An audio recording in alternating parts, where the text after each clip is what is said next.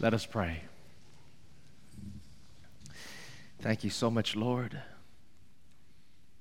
for the beautiful experience we've had together. And Lord, it's true. The only thing that's going to matter is that we get home. We know, we know, Lord, that this world is not our home. We're pilgrims and strangers in this place. You never intended for us to live in a world like this. But thank you, God, that you're preparing a place for us. Lord, I pray that that place would be filled with our presence, that we will not be absent. And Lord, tonight as we meet one last time, we pray, Lord, that you put in our hearts a homesickness for heaven. May the things of this world grow strangely dim in all in the light of all that you are preparing for us. Please, Lord, touch our hearts again. Speak to us. Lord, it's late. We started late. I know that many of us perhaps are hungry. But Lord, bless us again as we wait upon you. In Christ's name, amen. What will heaven be like? If you were to ask the average person that question, many people have different ways of answering it. Some people think that heaven is going to be like floating on a cloud, strumming a harp forever. And that sounds peaceful, but if that's what heaven is, I mean, to me, it sounds kind of boring. And heaven's not going to be boring by no means. Amen? It's going to be peaceful, but it's not going to be boring. And then there are others who try to make heaven to be some spiritual mindset, saying that heaven is within. This is what the New Age movement teaches. And while it's true that we can have a heavenly mindset, heaven is more than just a frame of mind. And then there are others who try to make a heaven here on earth, thinking that if they have lots of money, they can buy a nice, luxurious house, drive a nice, fancy car, and sleep in a very comfortable bed and have all the accessories of the world. And somehow that would bring happiness. But, friends, the Hollywood stars will tell us that money cannot buy heaven, and it surely cannot buy happiness.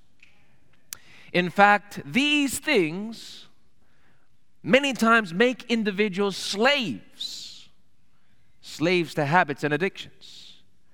If money could buy happiness, then the Hollywood stars ought to be the happiest people in the world. But why is it that many of them are have divorces? And many of them are broken individuals with addictions. And they're lonely. Which shows, friends, that we were created for more than what the world can offer. And that's the reason why Jesus told us in the book of Matthew lay not up for yourselves treasures upon the earth, where moth and rust doth corrupt, and where thieves break through and steal, but lay up for yourselves treasures where? In heaven. Where neither moth nor rust doth corrupt, and where thieves do not break through nor steal, for where your treasure is, there your what? Your heart will be also. You see, friends, wherever your treasure is, that's where your heart is. And if your treasure is here in this world, that means your heart is in this world. But if we're storing up our treasures in heaven, that really shows God that our hearts belong to Him. And so, who has your sweetest affections? To whom do you love to think about and converse about the most? I pray that our treasures are in, are in heaven. For if we lay them up here in this world, it's all going to be destroyed. In 1 John 2, verse 17, it says, And the world is passing away, and the lust or desire of it. But he that does the will of God will abide how long? Forever. So the Bible says that this world is all going to burn up one day. Everything in this life is going to be destroyed. But the one that does God's will is going to abide forever. Thus, we must store our treasures in heaven. But the question tonight is what is heaven? If you look up the word heaven, it means where God dwells. What does it mean? Heaven is the place where God dwells. It's the presence of the Lord. And friends, when God created this world, it was like heaven on earth because this was the place that God would dwell with mankind. Bible says that God created the garden of Eden and he placed man in that, that garden. And it was a beautiful garden. And this was the place that God would have face to face communion and communication with his children.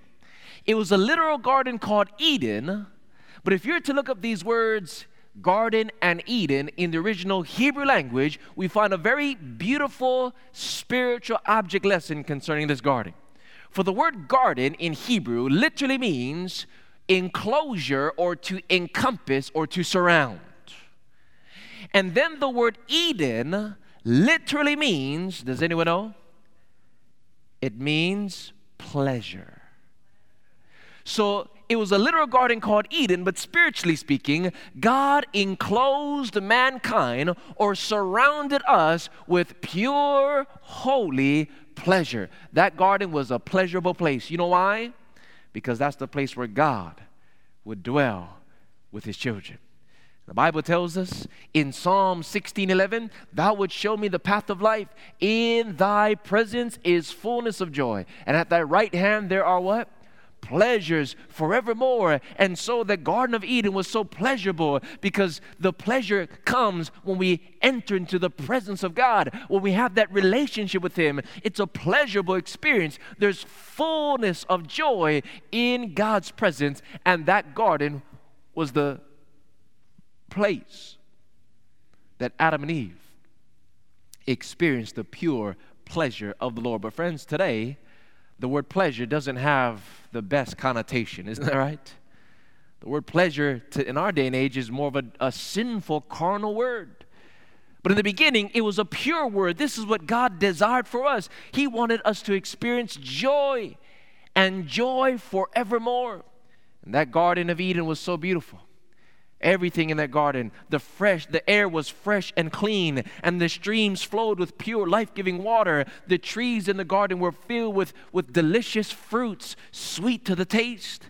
All the waters teemed with colorful fishes, and, and the beautiful creatures were there of intricate design and, and that just testified of the wisdom and the beauty of its creator and all the ferocious beasts, beasts that are ferocious today, back then, they were all meek and tame. The lion would lie down with the lamb, and all of God's creation, all of the animals were vegetarian.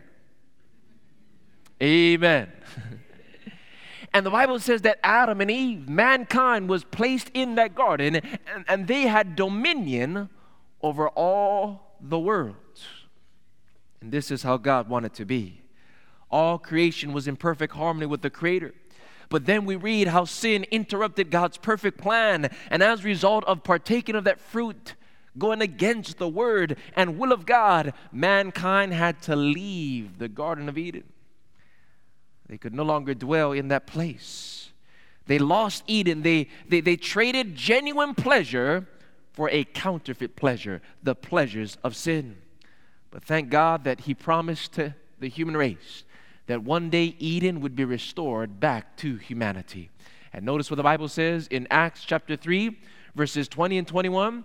The Bible says, He shall send Jesus Christ, which before was preached to you, whom heaven must receive until the times of what time?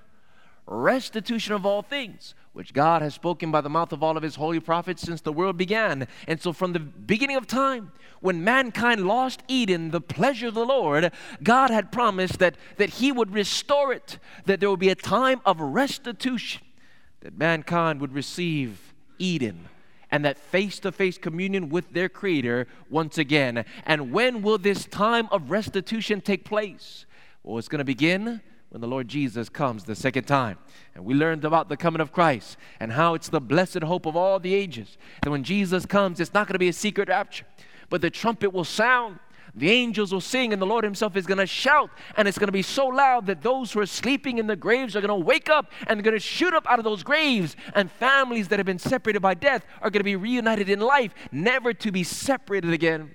And the little ones that died in infancy will be placed back into their parents' arms. And friends, that's going to be a wonderful day.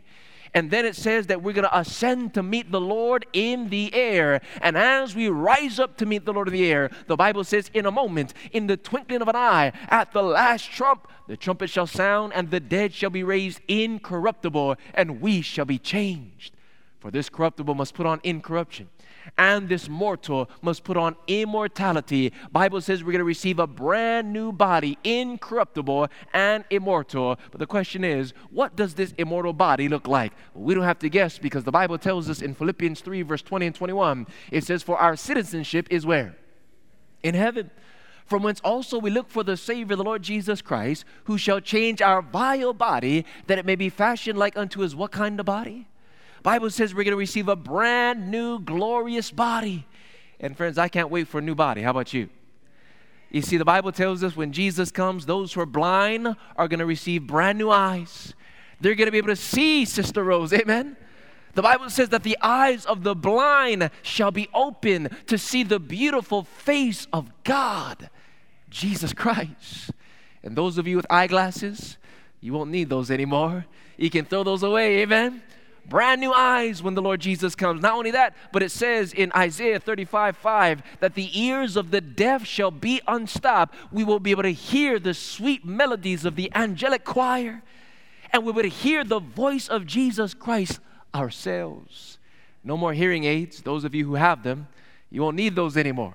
Brand new ears and those who are lame, those who are confined to wheelchairs and are bedridden and, and, and canes and whatnot, you won't need that, Brother Frank, anymore because the Bible says that the lame shall leap like a deer. Can you say amen? No more back problems, no more aches and pains, no more arthritis. And the tongue of the dumb shall sing. Those who cannot speak will sing the praises of Jesus. And friends, they'll be able to learn how to sing like the angels, and even better, perhaps. And those of us who can't hold a note to save our lives, we'll be able to learn. Amen? Oh, I wish I could sing like Hope Montana. Amen? Any of you with me on that? Oh, I wish I had that gift. But God knew that He wouldn't be able to trust me with that kind of gift. I'll get too proud of myself if I had that gift. But, friends, in heaven, we're going to learn to sing in the presence of the King. Oh, I want to sing his pre- in His presence. Amen? And it says in Isaiah 33, verse 24, that the inhabitants shall not say, I am sick, because sickness will not exist in God's eternal kingdom. No more cancer, no more diabetes. Can somebody say amen? No more asthma or arthritis, no more headaches or heartaches, no more AIDS, no more osteoporosis, no more multiple sclerosis no more coughing or sneezing or running nose. I'm, I was sick this whole meeting, and I, I apologize. I probably got all of you folks sick. Many of you folks that are sick, it's because of me, and I apologize for that. But, friends, it's going to be all right in heaven. Amen? No more sickness, a brand new body of eternal youth that never grows old. No more gray hairs and no more wrinkles. And young people, no more blemishes on the face. Amen no more pimples. we will have a clear complexion. You know, friends, sometimes we look in the mirror and we don't really like what we see. But in heaven, we're going to like what we see. Amen. How many are looking forward to your new body? Amen. And you heard me say this before while we are going to receive a brand new body, there's uh, without any blemish and any defect. You know, there's someone in heaven that, that has a body that has some defects. And those defects are man made. The only man made thing in heaven is the scars on the hands and feet and side of Jesus. Those scars that are so ugly, but at the same time so beautiful because, because it testifies to the beauty of love. Those scars which render the body of Jesus imperfect. But at the same time, those scars are so perfect because it testifies to the perfection of grace. And, friends, if you think about that for a moment, it's amazing to realize that while we, we have a brand new body without any blemish or defect, the King of Kings and Lord of Lords, confined to a body with scars. And that's going to be the only reminder of the great controversy that took place in God's universe. And there are going to be little ones that will grow up in heaven, not remembering what took place in this world. They're going to jump up on the lap of Jesus and they're going to ask Jesus, What is that in your hand? And Jesus will tell the redemption story to the little ones. In Zechariah 13 6, and one shall say unto him, What are those wounds in thine hands? Then he shall answer, Those with which I was wounded in the house of my friends. We are the friends of God. And even though we wounded him, he still calls us friends. I can serve a God like that. How about you? The Bible tells us as we ascend to meet the Lord of the air, receiving that new body, then we're going to spend the first thousand years in heaven. And every question we have is going to be answered. God, why did you allow this accident to take place in my life? Why did you allow my, my, my, my, child to get into that car accident? Why did you allow this to happen and that to happen? And, and, and answer, uh, questions, answers that we don't have right now will be answered. First thousand years in heaven as we go over the records, as judgment is given to the saints. And then after a thousand years, the Bible says that the holy city, New Jerusalem, descends from heaven to the earth. God is now moving his capital, the capital of the universe, New Jerusalem, and he permanently moves it to earth. This world that is in rebellion against him, has been redeemed by the blood of the Lamb, is going to be turned into the capital of the universe, friends. That's amazing. Amazing. The Bible tells us at that time the second resurrection of the resurrection of the wicked will take place. The wicked surround the city of God and they try to take by force that which God once offered to them in love.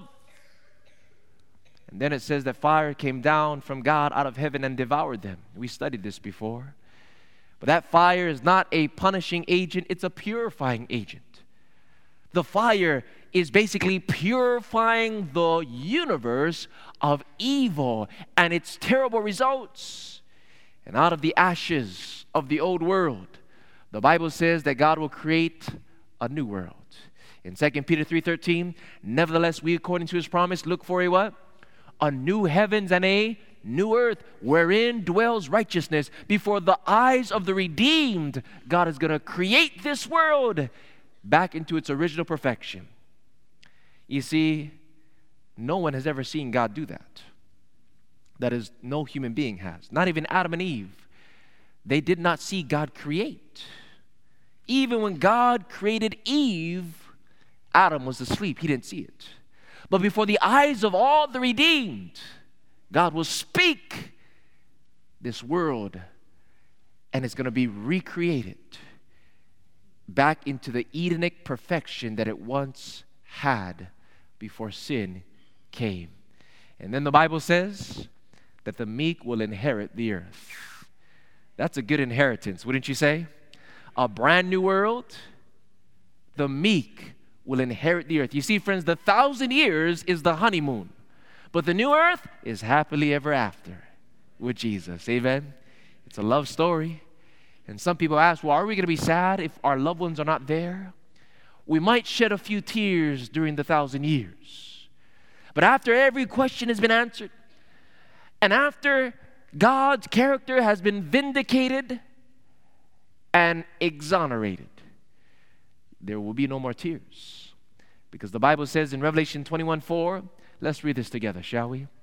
And God shall wipe away all tears from their eyes, and there shall be no more death, neither sorrow nor crying, neither shall there be any more pain, for the former things are passed away. No more tears, no more fears. And friends, how do you how do you view that? Do you view God with a handkerchief going to everyone and literally wiping off the tears? Perhaps, but more than that, what God is going to do, He's going to remove the cause of fear of tears. And when the cause of tears is removed, eyes will dry up automatically. Amen. No more tears and no more fears. And then it says in Isaiah 65 and verse 17 For behold, I create new heavens and a new earth, and the former shall not be remembered, nor come to mind. All the painful memories, they give us nightmares. The things that have happened in our lives, maybe we've been molested or abused, and those images are there and it haunts us. The baggage that we carry, the scars that are all over us all those painful memories, God is going to wipe the hard drive clean from all the pain. And those things will not come up. It will exist no more. The glory of heaven is going to surpass all the sufferings of this earth. And it's done. No more war, no more terrorism, no more conflict or chaos, no more bombs, no more gangs, no more natural disasters wildfires and tornadoes and hurricanes and tsunamis and floods. Death will no longer claim another victim. Death itself is going to die. And because of that, there's not going to be any cemeteries or mortuaries or hospitals or clinics. Those of you in the medical field, you can retire. Not only that, but there's not going to be any ghettos no more welfare or food stamps. These things will no longer exist because everyone will have, it, have enough to eat. No one will ever feel the pain of homelessness because there's a place for all of us in God's kingdom.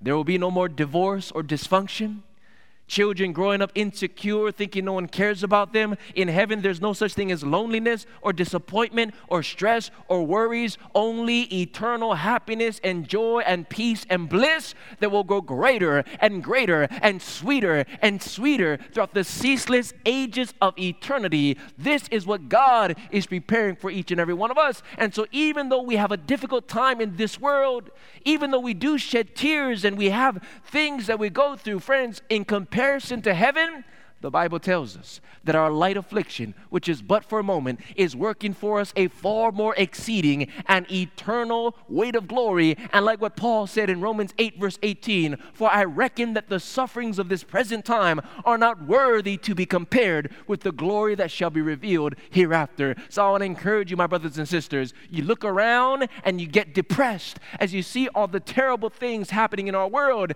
You, you become stressed out when you when you consider your own issues and the bills you have to pay and all the struggles you go through. But lift up your eyes, friends. Your redemption is drawing nigh. Take your eyes off of the things of this world. Don't focus on your circumstances. Focus on the promise of God. When He comes, all these things will be no more. And then in Isaiah 35, verse 10, it says, And the ransom of the Lord shall return and shall come to Zion with singing with everlasting joy on their heads. They shall obtain joy and gladness, and sorrow and sighing is going to flee away. And I can't wait for that day. How about you? You see, friends, heaven is a real place. It is a real, literal place that God is preparing for us. It's not a state of mind alone, it's real. And what is it going to be like? Well, we don't know for sure, but God has given us glimpses to know that it's going to be good. And notice some of those glimpses. In John 14, verse 1 to 3, the Bible says, This is Jesus speaking, and he says, Let not your heart be troubled. You believe in God, believe also in me. In my Father's house are many what? Mansions. If it were not so, I would have told you. I go to prepare a place for you, and if I go and prepare a place for you, I will come again and receive you unto myself, that where I am, there you may be also. Oh, I love this promise, don't you? This is the promise Jesus gave us when he came the first time. And he said, I have to leave, but don't worry, I'm coming back for you. I'm just leaving to prepare a place for you. So that when we get married, you have a place at the marriage supper of the Lamb. And this place is a mansion. Now that excites me. Because, you know, my wife and I, we live in the ghetto right now. We live on a street where there's prostitutes and druggies, and we see this all the time. Friends, I just can't wait for my mansion. Amen. oh, I look forward to that. And by the way, I like this version of the Bible. You heard me say this before. This is the King James Version of the Bible.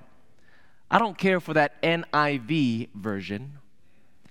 Because in the NIV, the New International Version, it says, In my Father's house are many rooms.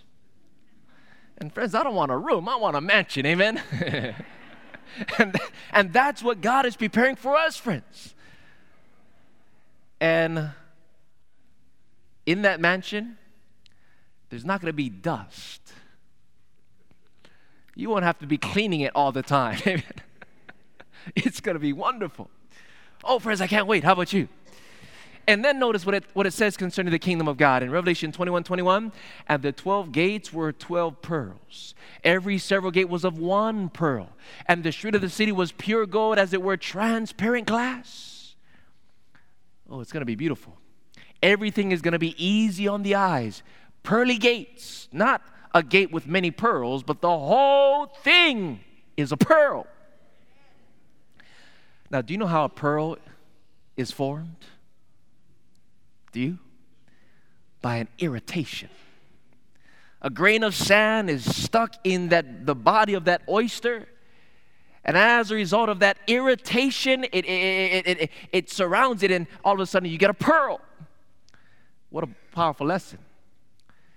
You see, we must go through irritations in this life in order to enter into the kingdom.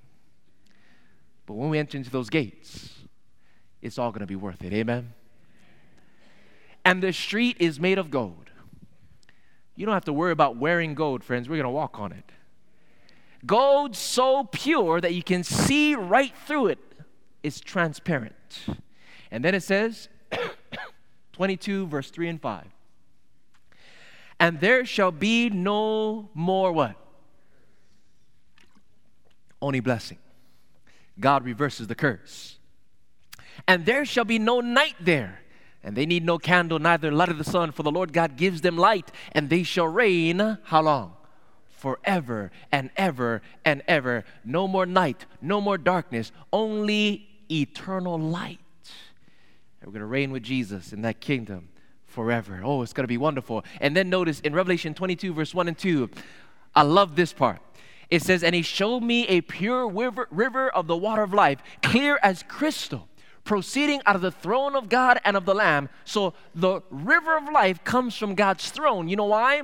Because the, uh, God is the one that brings satisfaction. He's the only one that can quench the thirst of our lives. And so you find water coming from the throne, quenching the thirst of all creation. And it says, in the midst of the street of it, and on either side of the river, was there the what? the tree of life, which bare twelve manner of fruit, and yielded her fruit how often? Every month, and the leaves of the tree were for the healing of the nations. Oh, I love the tree of life. The tree of life, it's one tree that is on both sides of the river of, uh, of life, and it comes up and it connects at the top. And this one tree, called the tree of life, bears 12 different types of fruit every single month. One tree, 12 different types of fruits every single month. And friends, I can't wait to taste the fruit in heaven. Oh, it's going to be so sweet. I can imagine grapes the size of basketballs. The fruit is going to be absolutely amazing, friends. and not only can you eat the fruit, you can also eat the leaves. That's going to be the best salad we're ever going to taste of. And the Bible said that the leaves were for the healing of the nations. Now, why is that? I thought that when we're in heaven, there's not going to be any sickness. So why do we need to, why do we need to eat the leaves from the tree of life? I thought that when Jesus comes, we're going to receive a brand new body. So why do we have to eat the leaves? And here's the reason why, friends. This, this, is what I believe. The reason why we need to eat the leaves of the tree of life is because, friends, sin has messed us up big time. You see, in comparison to the original man and woman, Adam and Eve, we look terrible. When the Bible says we have fallen short of the glory of God, it's not just spiritually, it's also physically. In stature, we are small and short in comparison to the original man and woman. We look messed up. Sin has completely deformed us. We come in all different shapes and sizes because sin has messed us up, friends. And that's why you have some people like me with big ears. It's not proportionate to the head. the eye on this part of the face is a little bit crooked from the eye on this part of the face. we are deformed, friends, and we are short. And that's the reason why we're going to eat the leaves of the tree of life to grow up into the original stature of the original man and woman. Because compared to Adam and Eve, we look terrible. So, brothers, it doesn't matter how handsome you think you are, you are ugly compared to Adam. and don't laugh, sisters. Compared to Eve. and so, what's going to happen is this when we get to heaven, Adam is going to be a lot taller than everyone else. We're going to look up to Adam. I'm going to come up to Adam. I'm going to say, Adam, don't worry, man. I'm going to catch up to you one day. I'm going to eat the leaves from the tree of life. Amen? Now, John has some, Brother John over here, he has some height. I'm going to do the same thing for Brother John. I'm going to look up to John. John, I'm going to catch up to you one day. the leaves of the tree of life for the healing of the nations to grow up into the original stature of the original man and woman the fruit and the leaves, the tree of life. And friends, you realize that we can eat from the tree of life right now? Do you know how? Do you know what that tree of life represents? It represents the cross. Jesus is the fruit that hung upon the tree, the tree of the cross. And when we eat of Christ, the flesh of his body and the nectar of his blood, partaking of his life, it prepares us to eat literally from the tree of life in heaven. Can you say amen? Don't ever forget that, friends. Jesus is the fruit that hung upon the cross on that tree. Bless his name tonight. Amen. Praise God for the fruit. Now, I want you to notice in Isaiah 35, verse 1 and 2, the wilderness and the wasteland shall be glad for them, and the desert shall rejoice and blossom as the rose. It shall blossom abundantly and rejoice. Friends, the flowers will never die. You pick a flower and give it to somebody, that flower will never, never wither away. It's going to be wonderful. The Garden of Eden, once again, and we're going to be ex- able to explore all these beautiful things that God has made. The beautiful creatures of intricate design we will, will be our study and Christ will show us around as our tour guide. Not only that, friends, but we're going to be able to travel throughout the wonders of space in this vast universe that God has made, visiting other worlds that have not fallen, and be able to talk with individuals and share our testimony with others. You see, friends, heaven is a place for inquisitive minds to find the answers to the deepest questions of science. You know, right now we only use a very small percentage of our brain very small. Can you imagine if we were able to use a 100 capacity and our brain uh, able to expand and grow and grow and grow and learn and, and discover? It's going to be wonderful, friends. And then notice Isaiah 11, verse 6 through 9 And the wolf shall dwell with the lamb, and the leopard shall lie down with the young goat. The calf and the young lion and the fatling together. And who's going to lead them? A little child shall lead them. And then it says, The cow and the bear shall graze. The young ones shall lie down together. The lion shall eat what? Straw like an ox. The nursing child shall play by the cobra's hole, and the weaned child shall put his hand in the viper's den. They shall not hurt nor destroy in all my holy mountain, for the earth shall be full of the knowledge of the Lord as the waters cover the sea. And when I think about the animals in heaven, I always get excited because I want to have my own my own pet tiger with blue eyes. You see, these beasts that we're afraid to get near, we will, we will be able to pet like little house cats. The lion and the lamb are going to lie down once again, once again, and God's creation, everything is going to be vegetarian once again. Can you say amen? amen. Now, some of you didn't say amen, but that's all right. They're not going to have any natural tendencies to bite. They're not going to want to bite you, or maybe God just might remove their teeth.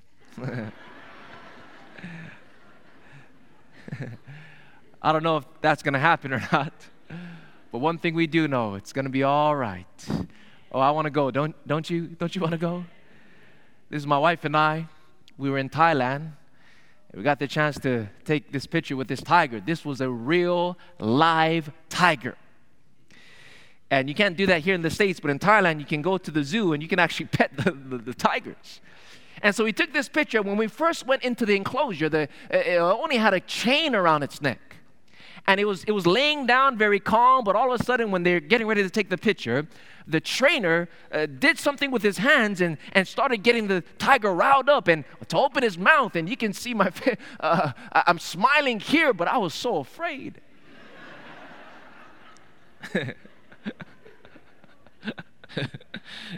I can't wait. In heaven, I'm not going to be afraid. Amen. Pet that tiger like a little house cat. I can't wait to wrestle with the gorilla or maybe with the grizzly bear. I can imagine the little children sliding down the neck of the giraffe and monkeying around with the monkeys. I can imagine little Ian playing with the monkeys and flying with the birds. Can you imagine it? To take flight. It's going to be wonderful. Or ride on the back one of those massive orcas in the sea of glass to explore the creatures of the water. I love scuba diving. I had to spend a lot of money and a lot of time to get certified, but in heaven, all of us we would enjoy it together. Amen. It's going to be wonderful, friends. The things that God is preparing for us. Oh, I beg you, on behalf of Christ, don't be missing. Please it's just not going to be the same without you if you're not there. It's not going to be quite the same. Let's all be there. Work is going to be enjoyable, it's not going to be stressful and burdensome like it is in this world. We're going to have fun. Work is going to be enjoyable. Notice what it says Isaiah 65, 21, 22. They shall build houses and inhabit them, they shall plant vineyards and eat the fruit of them. They shall not build and another inhabit. They shall not plant and another eat. My elect shall long what? Enjoy the work of their hands. Bible says that work is going to be enjoyable. It's not going to be burdensome or stressful, clocking in and clocking out. No, we're going to enjoy it. And the Bible says that we're going to build houses and plant vineyards. Why do we need to build a house if Christ is already preparing a mansion for us? Aha, here we find another beautiful thing about heaven. Not only are we going to have a mansion in the holy city, New Jerusalem, but we will have a second house that we can build ourselves somewhere in the new earth. And you can build your own dream house just how you want it. Maybe by a nice stream in the backyard. Or maybe you, you want to have a a cherry tree in the, in the living room.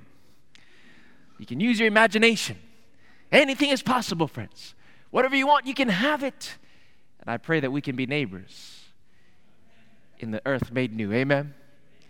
Now I'll invite you to come over to my house. Make sure you invite me too, friends. Amen. It's going to be wonderful. We're gonna, are we going to recognize each other in heaven? Oh, you bet but maybe not by our outward appearance. Because you see, friends, in heaven, I'm going to look good. and you're going to see me and, and, and, maybe not recognize me right at first because I'm going to have a brand new body. I'm going to look so good. And, and you're going to be like, wow, Taj, you're looking good. and I'm going to say the same to you. So we might not be able to recognize each other exactly by our outward appearance, but we will recognize each other by our voices and by our shared memories. We will be to reminisce of this wonderful experience we've had at the Revelation of Hope seminar. We to shake, our, shake hands and embrace in heaven and talk about the things that, that, that, that God did for us, especially in these few weeks. And praise God together in heaven that we made decisions for Christ. Isaiah 65 and verse 23, the Bible says, they shall not labor in vain, nor bring forth children for trouble. For they are the seed of the blessed of the Lord, and their what? Their offspring with them will be one big happy family, friends. And while it may not be the exact same relationship as we have it here in this world, what we do know is that we're all going to be children of the King, which makes us brothers and sisters, family. And friends, I want all of my family, my Bakersfield Central family, to be in heaven. Amen. And that's why we need to pray for each other, encourage each other, and come close to one another.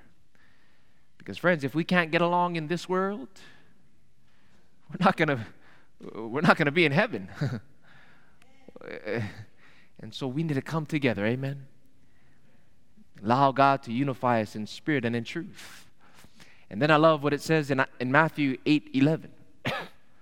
it says, Many shall come from the east and the west, and shall sit down with who?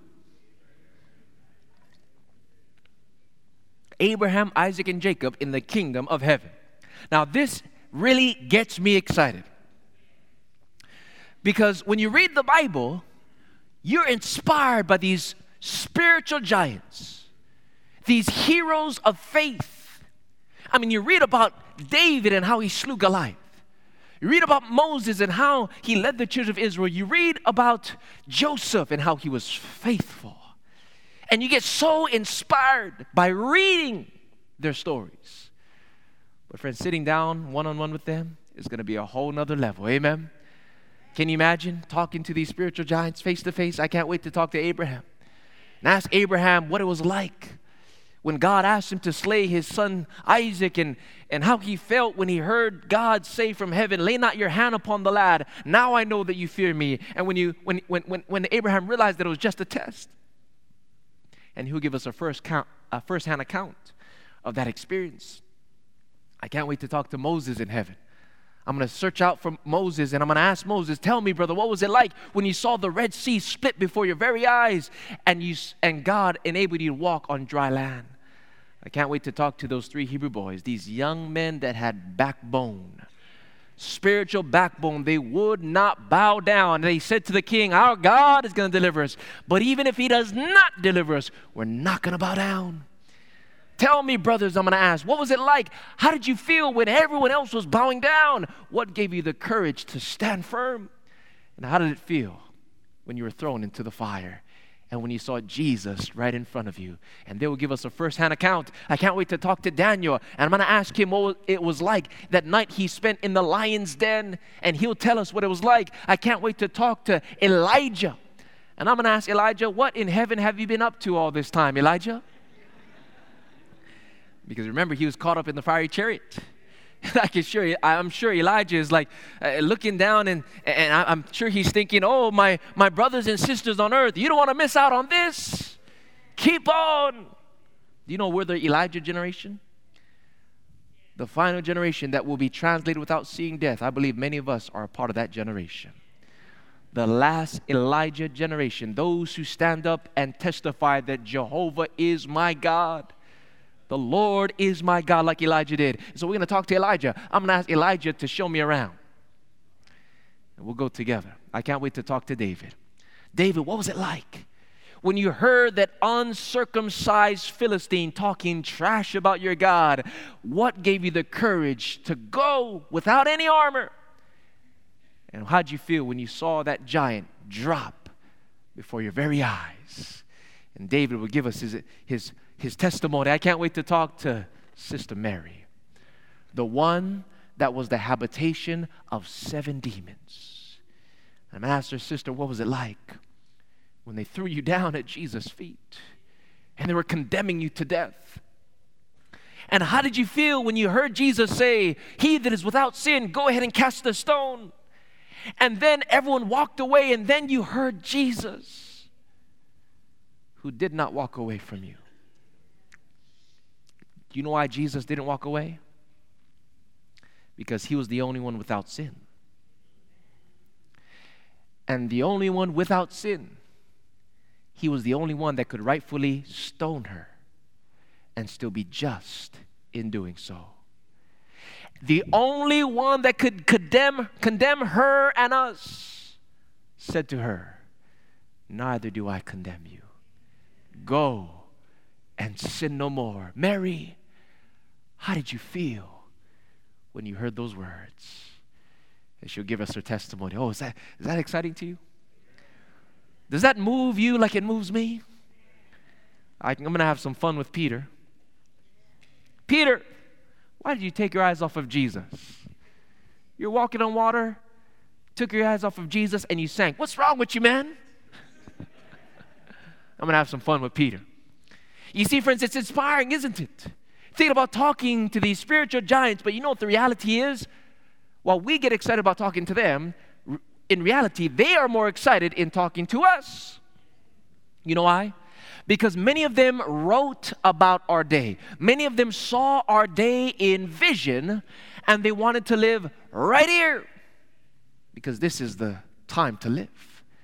But God said no to them. He said yes to us. They wrote about our day, but we get to live our day. And they're going to come up to us and they're going to ask us to fill them in on the rest of the story.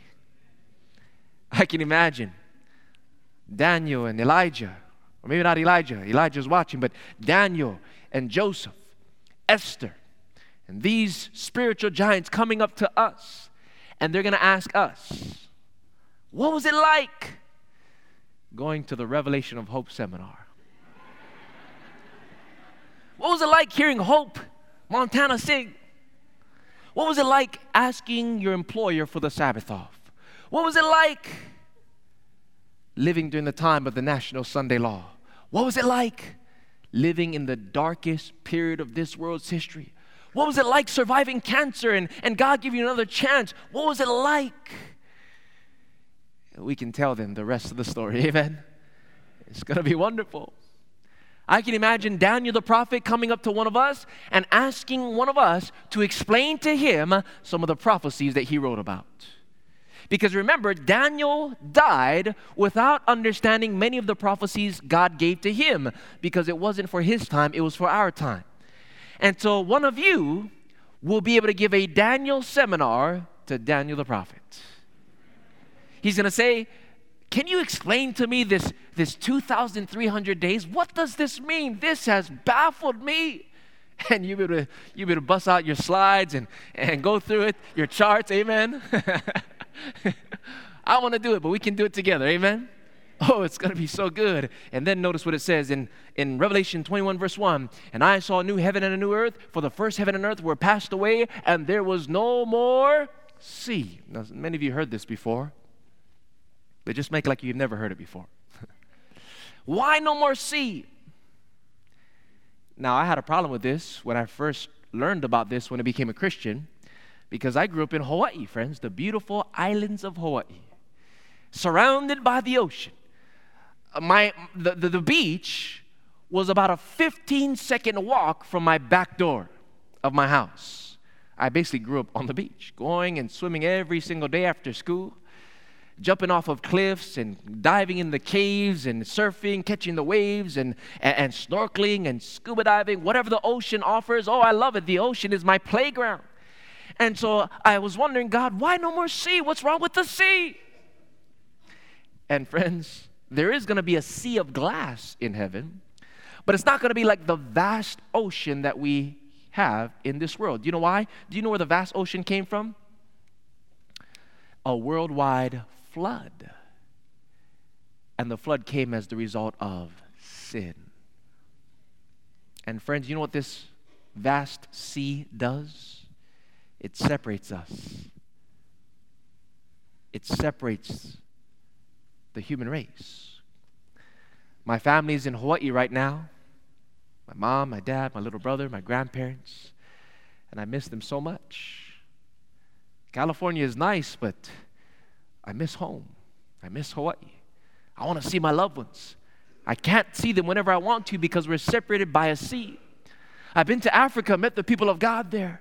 So too in India and in Asia and in Europe. I have family members all over the world, the, the family of faith, the family of God, and I miss these people. I want to see them. Facebook is not enough. I want to shake their hand. I want to talk to them face to face, but I can't because we're separated by a sea. But thank God in heaven, there will be no more sea because there's not going to be any more separation. Amen. That's the point, friends. No more sea, it simply means no more separation. We will be together in heaven. It's going to be a wonderful family reunion. And, friends, I can imagine some of the reunions that will take place in heaven. Can you imagine the reunion of King David and Uriah the Hittite? That's going to be interesting. But God is going to work that one out. what about the reunion of Adam? the first Adam and Jesus, who is called the second Adam. Wow. That's going to be a sight to behold. How about the, un- the reunion of Saul, who became Paul, and Stephen, the deacon? Can you imagine that? The last time Stephen saw Paul, who he knew as Saul, Saul was leading out in his death. And so I can imagine Stephen getting to heaven and Jesus coming and placing a golden crown upon the brow of Stephen. Stephen takes off the crown and examines it, and he sees all the stars just filled with stars on the crown. And he's asking, Lord, where did all these stars come from? Do you know what the stars in the crown represents? Do you know? The, every star in the crown represents someone that is saved in God's kingdom as a result of your witness to that person. Every soul that you won to Christ, or every soul that has been brought to Christ by your influence, by your prayers, by your testimony, that's another star in your crown. And friends, I, I want to have a lot of stars in my crown. Amen. And Stephen will take off his crown, so many stars. Where did all these stars come from? He's going to be wondering, Lord, how, how did I have such, a, such an impact on these many people? And I believe that what Christ is going to do, he's going to say, Stephen, look at the gate. Stephen looks and he sees the Apostle Paul walking in, and behind him, multitudes of people following because it was through the witness of Stephen that Saul became Paul and was converted, and he was the one that wrote most of the New Testament, which affects every one of us today. But if you trace the influence, it all goes back to Stephen, and that's why there's so many crowns, on, uh, stars on his crown. And I can imagine Stephen and Paul embracing together and praising God for what He's done in their lives. Can you say amen? And friends, I want to see that. I want to see Daniel. I want to see Joseph. I want to see all these Bible characters. I want to see my family. But the one I want to see the most is Jesus. I want to see Jesus. Don't you? I want to look into his eyes. I want to put my fingers on those scars. I want to fall at his feet and worship him and thank him personally for saving me, for bringing me out of darkness, for not giving up on me. I want to see Jesus. Don't you want to see Jesus? Oh, Jesus wants to see you. And after I see Jesus and spend some time with him, and after I see my family members, I pray that they'll all be there. You know who I want to see next? I want to see these faces. Look at those faces. Don't blink. These are the faces I want to look for in heaven. You! The faces I've been looking into every single night. Those are the faces I'm going to look for in heaven. Because, friends, let me tell you, it's nice seeing you tonight. But it doesn't matter if I don't see you in heaven. If you're not there, it's just not going to be the same. We've had such a wonderful experience together in these past weeks. And now it's the time to part ways. And in this world, we have to part ways. We live in a world of separation. But thank God we can see each other again in God's eternal kingdom. I want to thank Sister Flora for translating Night After Night. There she is. You see her up there? God bless you, Flora. It's a joy to see Crystal getting baptized today. I want to thank my brother John for praying with me night after night, taking that time, pulling me aside, even though I was busy. And uh, prayer is so important. Thank you, my brother. It's been a blessing praying with you night after night. I want to miss that. By God's grace, we'll see each other again. I, thank my brother Jeff, brother Victor, for playing this beautiful piano music. I thank all those in the parking lot that have been weathering the storms and the cold making sure our vehicles are safe. God bless you, folks. All those. My PA team, Brother Ed and Pasquale, so faithful, being here early and leaving late night after night, making sure that the sound is good. Thank you so much, uh, Sister Cruz. These families, my brother Calvin, these are the faces we're going to look for in God's kingdom, my brother Doug and brother Nev. We're family, friends family of God, Brother Gary and Sister Corey, in heaven together. That's what it's all about in this beloved family right here. Brother Bob and Leslie and Yadi, Joseph, all of you, Savannah. It was a beautiful thing to see this family get baptized. Look at that. God bless you.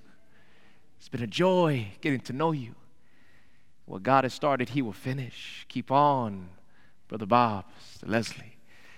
By God's grace, we'll see you again, Savannah. In God's eternal kingdom, we'll see you, Savannah. Amen. And, and Yadi and Gabe and Celeste, what a joy to see mother, daughter, and son get baptized today. Amen. Oh, I had, I had such a wonderful experience with you folks. Sister Rose, seeing Sister Rose night after night. You're going to be in heaven, right, Rose? Amen. And mom is going to be there. We're praying that she gets better. Sister Linda, I remember Linda from the last time I was here. And she still wanted to study some more. She had perfect attendance last time. I think she had perfect attendance this time. And praise the Lord, she was baptized today. Amen. God bless you, Sister Linda.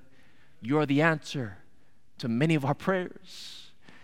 And praise God that He gave you courage to respond. And I th- look forward to seeing my brother Gil. God bless you, Gil. Remember you getting baptized a few years ago and seeing you grow in grace and using your influence for the Lord Jesus. I love you, my brother. By God's grace, we'll see each other again. And my family from South Side. I asked one of them today. a lot of them. I forget who I asked, but I asked today, your pastor mind you being here every single Sabbath? And they said, I don't care. Oh, these rebellious church members, man. I'm just playing. My Southside family. God bless you. It's all right. You can let it loose. If you feel like praising God, praise Him. It doesn't matter how high you jump when you're praising the Lord, as long as you're walking straight when you hit the ground. Did you catch that? and this family right here,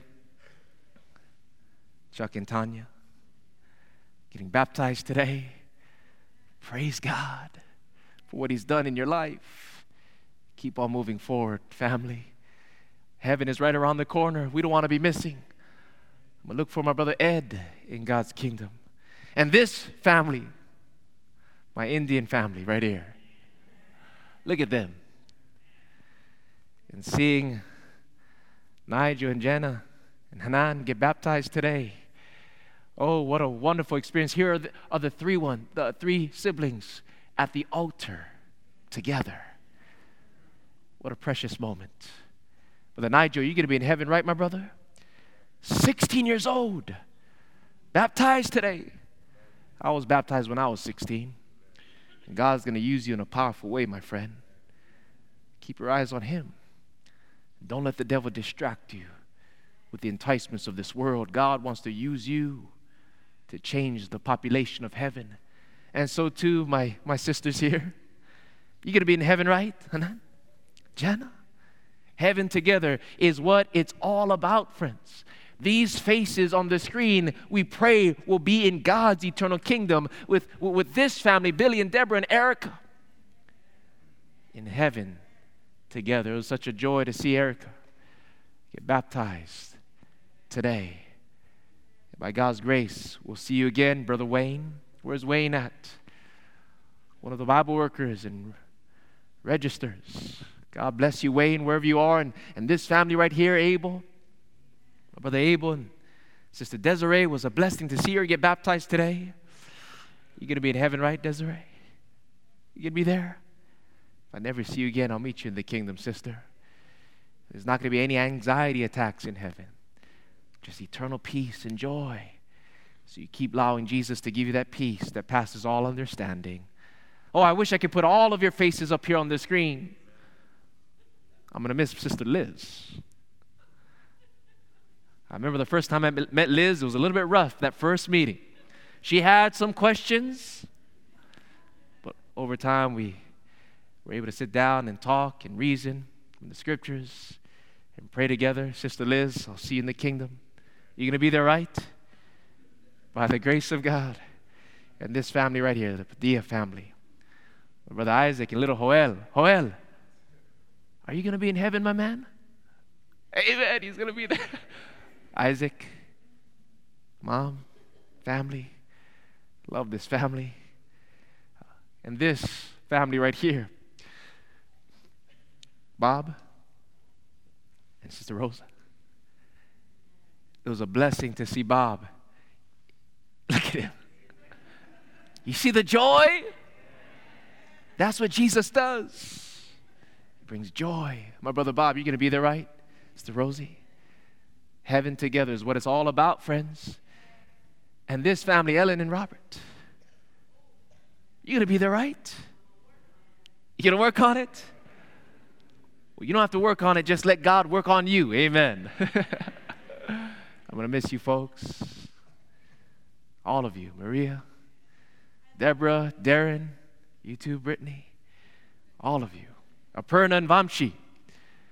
Where are they? Aparna. Vamshi. I'm going to miss seeing your faces night after night. I look for it in heaven. And this family right here, Moises and Lorena and the kids. Where's Moises? Oh, they left. Oh, they're in the back. They're in the back. God bless you, family. Praise the Lord for joining. We're so happy to have you as a part of our family of faith here in this place. Praise God, Brother Moises heard the message on the radio. And that's how he came to the church. Brought his family. And he was baptized this morning, and Sister Lorena joining God's church by profession of faith. Our work is not in vain, folks. What we do for Jesus makes a difference in people's lives. Individuals' destinies will forever be changed by the sacrifices we make for the Lord Jesus Christ. And I'm going to look for my brother Ben in heaven. Ben. Nice haircut, my friend. It was a joy to see you, my brother get baptized. To see the victory that you've been that you've won clean for 8 months now. God has done great things. And I know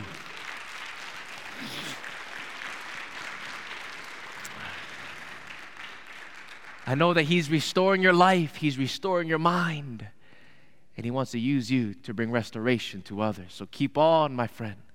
I'm going to miss you, bro. I'm going to miss Noe as well. Where's Brother Noe?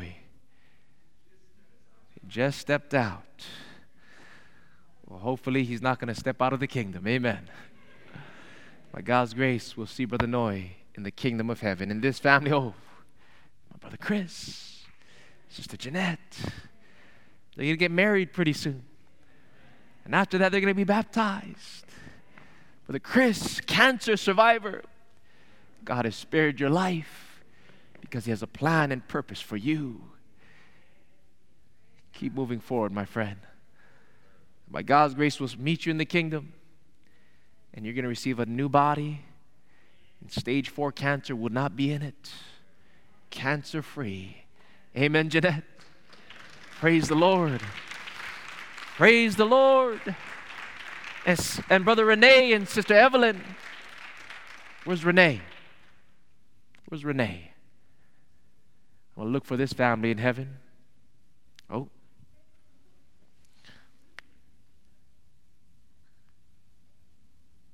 I don't want to miss. Did Renee leave? Here's Renee and his wife at the altar together. Isn't that beautiful? Coming to Jesus together. We've had so many wonderful memories in this seminar. I wish I could show you all the pictures and, and just replay it all. How we've seen God work and miracles perform and prayers being answered. It was so wonderful to see the church come together and work for the Lord Jesus as a team in ministry. And friends, I love this team especially. These are the heroes of the seminar.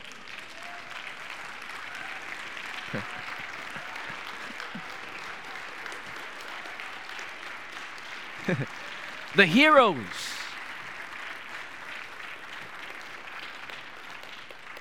I don't belong in this picture. I'm just, I'm just a, I'm just a, I'm just a, I'm just a groupie in that picture.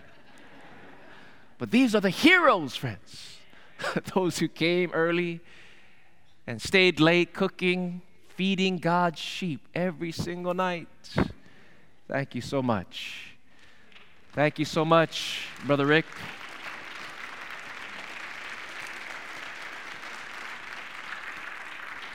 Where's Brother Rick? Is Rick cooking for us right now? oh, I love my brother Rick. Makes some good food. He makes a good baptistry too. And Sister Wendy and Brother Chuck, the Nos family, Nature's Food Market. God bless this family. And oh, I love this family right here. My brother Edgar and Sister Nicole. It's been a blessing knowing you folks and Seeing you grow in grace It's been such a joy. Praise God, and Nicole, for your sobriety. The fact that you're moving forward in Christ. Keep on. Don't look back. If the devil knocks you down, make sure he doesn't knock you out. Here's the family at the altar together. The Lord is using them in a powerful way. Look forward to seeing you get baptized soon, Nicole. By God's grace, if I never see you again, are you going to be in heaven, Edgar and Nicole? Amen. Oh, please don't be missing. And this family right here. oh, my brother Rob, Sister Debbie. I love this couple. Where are they? I, oh, they're here. there's Debbie. Where's Rob? Oh, he had to step out at the wrong time. I love you guys. I'm going to miss you folks. It's been a joy seeing you grow in grace. Brother Rob, you know, Rob was baptized the last time we were here. And now he's an elder of the church, leading out of the men's ministry and prayer ministry. It's only been a few years, and yet he's allowing the Lord to use him in a powerful way. I, I encourage all of you to make yourself available to the Lord. That's how you're going to grow, friends. That's how you're going to survive. It's by reaching out that God reaches in. It's by giving to others of yourself that God gives to us Himself. And so get involved, friends. Don't be a spectator, be a participant in labors of love. I remember, look, this is the last time we were here. In 2012, and there's Rob and Debbie at the altar together. That's when he made his decision for baptism. And praise the Lord for what he has done in their lives since then. Amen. You make sure you tell Rob everything I just said, Debbie. And this family right here. Oh man, this family. Harold and Val. Where's Harold? And Val, love you folks. It's been a joy knowing you. Look at this hand right here. That's a big hand, isn't that right? Praise the Lord that you didn't lose that hand, but you almost lost that hand. keep using your hands to bless, to touch, to do God's work. By God's grace, we'll see you again, my friends, and, and, and, your, and your daughters at the altar together, Katie and Brianna.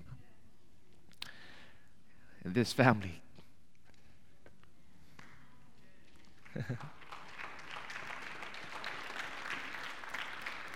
Love you, folks.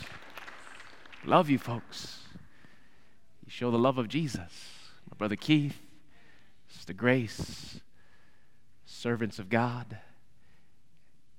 Thank you so much for your hospitality, allowing me to stay in your trailer right back here. I appreciate all that you do, being words of encouragement, and praying for you, all your family, Jerome and all the siblings and whatnot, that God will bring healing and restoration. That even though difficulties come, the darkness of death, that God's light still shines in the dark.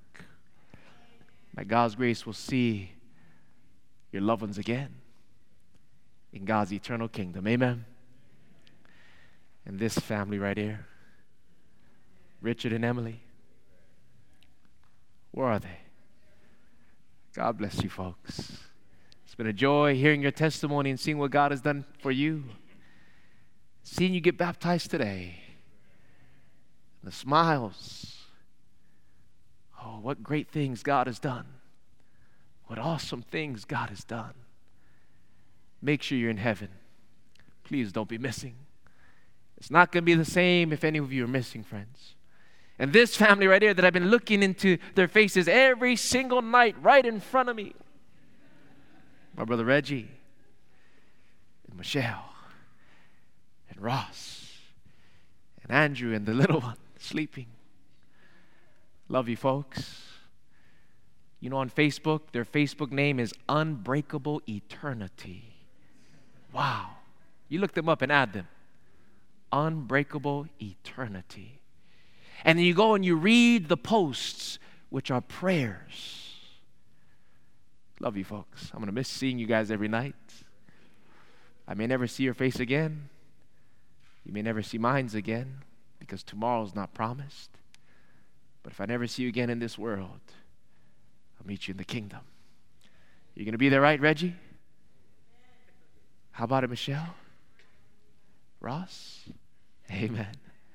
Heaven together is what it's all about. Look at this family at the altar together, holding hands. One of the precious moments of this seminar, seeing new life in Jesus Christ. Our work is not in vain, friends. The sacrifice we make for Jesus is worth it. Can't wait to see Sister Hope in, in heaven. Hope is going to be there, amen? Where's Hope?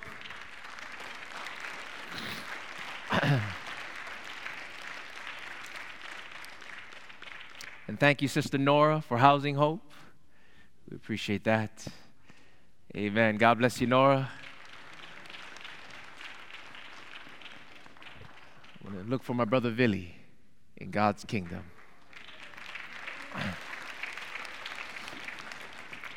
He's a volunteer, missionary volunteer, servant of Jesus. And these brothers, look at him. He's serious, man. it's been a joy working with this pastoral leadership. Thank you so much for allowing me to come and minister in this place, this beloved family right here. Love you, folks. By God's grace, we hope we can work with each other again. But if God does not permit that, let's continue to work for Jesus. We'll meet you in the kingdom. Amen. With all the kids, including that little one right there. Ian, Ian, are you going to be in heaven, buddy? Amen. Amen. What a wonderful day that will be. You have a good pastor, friends. Continue to pray for him and his family and support him. That God will continue to use him to be a blessing to this community. Amen. And this family right here. Brother Joseph. Your family, so precious to us. Thank you for your faithfulness. Thank you for the good food, too, sister. We love you, folks. It's been a joy working with you. By God's grace, if I never see your face again, meet you in the kingdom. please pray that we will be there, my wife and I. We're planning on being there. And by God's grace, we're going to make it so that we can meet each other again. Heaven together is what it's all about. As we get ready to close, just a few more verses. The Bible says in Isaiah 66 22 and 23, For as the new heavens and the new earth which I will make shall remain before me, says the Lord, so shall your seed and your name remain. Make sure your name remains. And then it says that it shall come to pass that from one new moon to another, and from one Sabbath to another, shall all flesh come to worship before me, says the Lord. The Bible says we're, we're not just going to unite when we first get there, but we're going to unite every single Sabbath and every new moon. Now, how often is a new moon? Once a month. So tell me, what happens in heaven every single month that calls for the gathering of all the people of God in heaven? What happens every single month? A fresh batch of fruit on the tree of life. And so, friends, if I never see you again in this world, I'll meet you at the tree of life. Amen. And, friends, on that day, those of you who've made decisions for Christ in this seminar, these of you who've made a covenant with God by sacrifice, who've placed your hand on the gospel plow and have made the decision to move forward, not looking back, you one day will stand before the throne of God and worship Him every single Sabbath. And on that Sabbath in heaven, I'm not going to preach. Jesus Himself is going to take the pulpit, and the angels will be singing. The Bible tells us we're not going to need a microphone or projector up there because it says that we're going to see his face and his name is going to be in our foreheads face to face with Christ my savior face to face to see and know when with rapture I behold him Jesus Christ who loves me so only faintly now we see him with a darkening veil between but a blessed day is coming when his glory shall be seen face to face with Jesus. I want to see him. And he wants to see you. Friends, when you think about heaven, let your mind soar. But remember that heaven is not heaven because of the streets of gold and the pearly gates and the water of life and the tree of life and the brand new body and the beautiful mansions. Heaven is not heaven because of these things. Heaven is heaven because Jesus is there. If he was not there, it would not be heaven. Christ will be the joy and the rejoicing of heaven because the definition of the word heaven is the place where God dwells. And as we walk in the light of His presence throughout the ceaseless ages of eternity, we will see the young grow up and the old grow young, and we will be with him forever and ever, reigning with Christ throughout the ceaseless ages. Friends, when you think of heaven, let your mind soar, let your imagination go. But even after that, recognize that the Bible says that eye has not seen, nor ear heard, nor have entered into the hearts of man the things which God has prepared for those who love him. It's going to be far better than what we can imagine with our wildest imaginations. And so, my friends, make sure you're there. How many of you are going to be in heaven by God's grace? Well, friends, you know how we can get to heaven? We can get to heaven only because Jesus left heaven for us. He traded the throne of glory for a criminal's cross. He laid down the royal scepter for rusty nails. He left the adoration and admiration of holy angels to be rejected and even spit upon by sinful men. He traded the streets of gold to walk the way of suffering for us. He stepped off of the royal throne to be nailed to a cruel criminal's cross. That's why we can go to heaven, friends. He laid aside his, thro- his crown of glory to take our crown of thorns, and by wearing our crown, he won us the crown of life. And one day, soon and very soon, we're going to enter into the gates into the city. The race will be finished. We don't have to run anymore. We're there. We're home at last. Home at last. And as Jesus places that golden crown upon our brow, we're looking into the face of the King and the Creator. And can you imagine as he comes to each and every one of us and places that crown crown upon our brow as we look into the pensive, beautiful, calm, lovely, awesome face of Jesus. He then says to us, Well done, thou good and faithful servant. Not well said, but well done, thou good and faithful servant. You've been faithful in that which is least. I will make you ruler over much. Enter thou into the joy of thy Lord. And that's it, friends. Home at last. Home at last. Thank God Almighty, we're going to be home at last. And so I want to invite you tonight as we close. Are you going to be in heaven? Are you sure? Some of you don't sound like you're sure. If you're going to be in heaven by God's grace, let me hear you say amen. amen.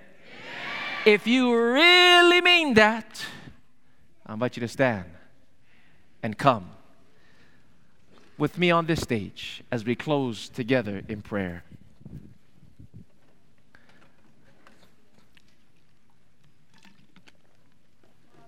I invite you to come.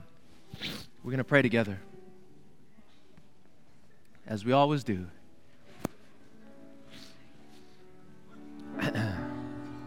Amen. Come. Come.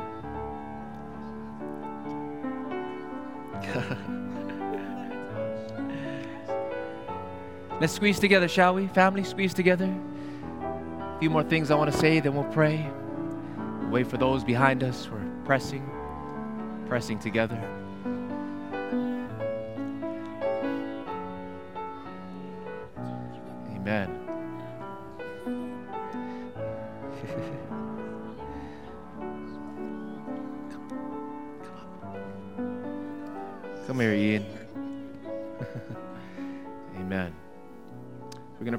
Together that we'll all be in heaven, that not one of us will be missing. We've had a wonderful experience. We've come to the end but it's just the beginning. Eternity is right around the corner, family. And as we close tonight in prayer, we're going to ask God that He would do whatever it takes that we'll be saved in His kingdom together. Amen. A prayer that sometimes is dangerous because God, in mercy, will allow us to go through trials if that's what it takes. And so tonight, Lord, do whatever it takes is our prayer.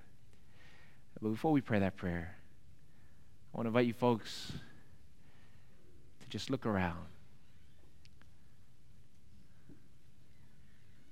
Look into the handsome and beautiful faces around you.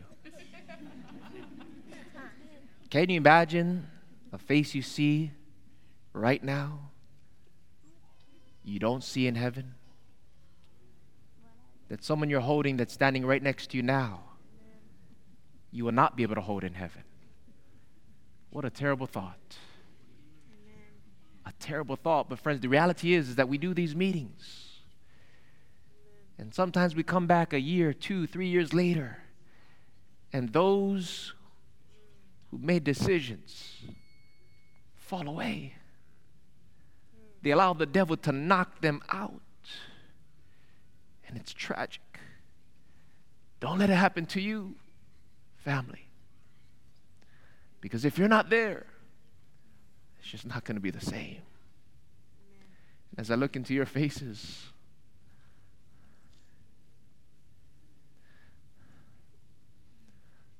as you look into mine,